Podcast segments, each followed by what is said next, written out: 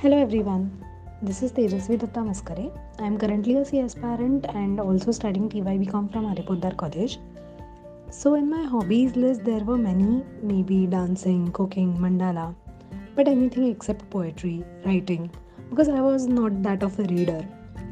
Surprisingly, in last lockdown, I discovered my new hobby, which is poetry, and it might be a God's gift because, yes, uh, through that and since then i came to know that writing soothes me. And uh, writing and communication can't be compared.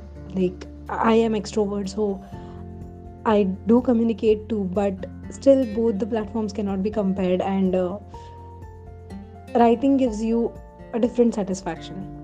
So glad that i got into this. And uh, this poem which i have written uh, insaf that for writing that uh, the thought of expressing my opinion on how people of India, how India is dealing with justice, is what motivated me. So, yep, I hope you guys like it.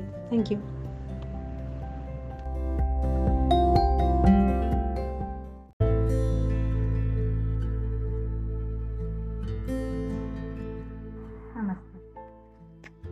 इंसाफ कानून और इंसाफ ज़रूरी होता है ना इंसान बन के इंसानों में इंसानियत से रहना मुश्किल होता है ना?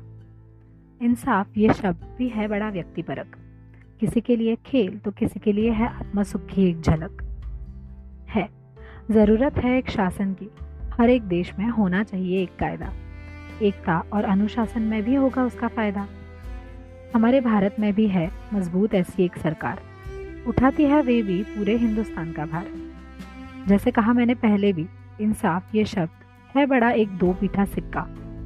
सही या गलत, मिलेगा भी या नहीं, यहाँ कुछ नहीं है पक्का। कानून की, इंसाफ की देवी को भी दिखेगा या नहीं नहीं है यहाँ मालूम। काली पट्टी होती है ना, इसीलिए कहते हैं उसे अंधा कानून। वीआईपी का मामला हो तो शायद एक दिन भी ना ले। गुना उसका हो तो सिर्फ़ पैसा बोले। गरीब और लाचार, रह गए पीछे हमेशा। उम्मीदें तो छोड़ो, बट आँखें भी है उनकी गीले। पर हाँ हमेशा सरकार पे कीचड़ उठा के हो जाएँगे सब कुछ चुप है कुछ उसका उपयोग।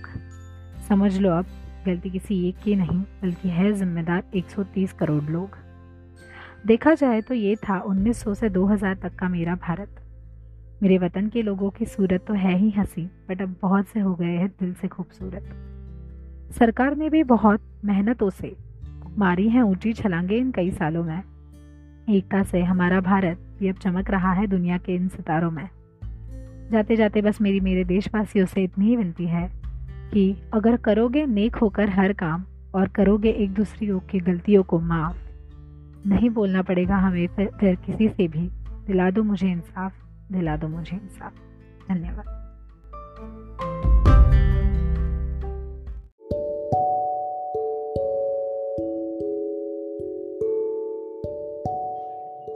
Stay tune for the next episode मैं फिर कब मिलूँगी? जब आप इजहार करोगे। डियर लवलीज इजहार करते रहो, क्योंकि हम सुन रहे हैं।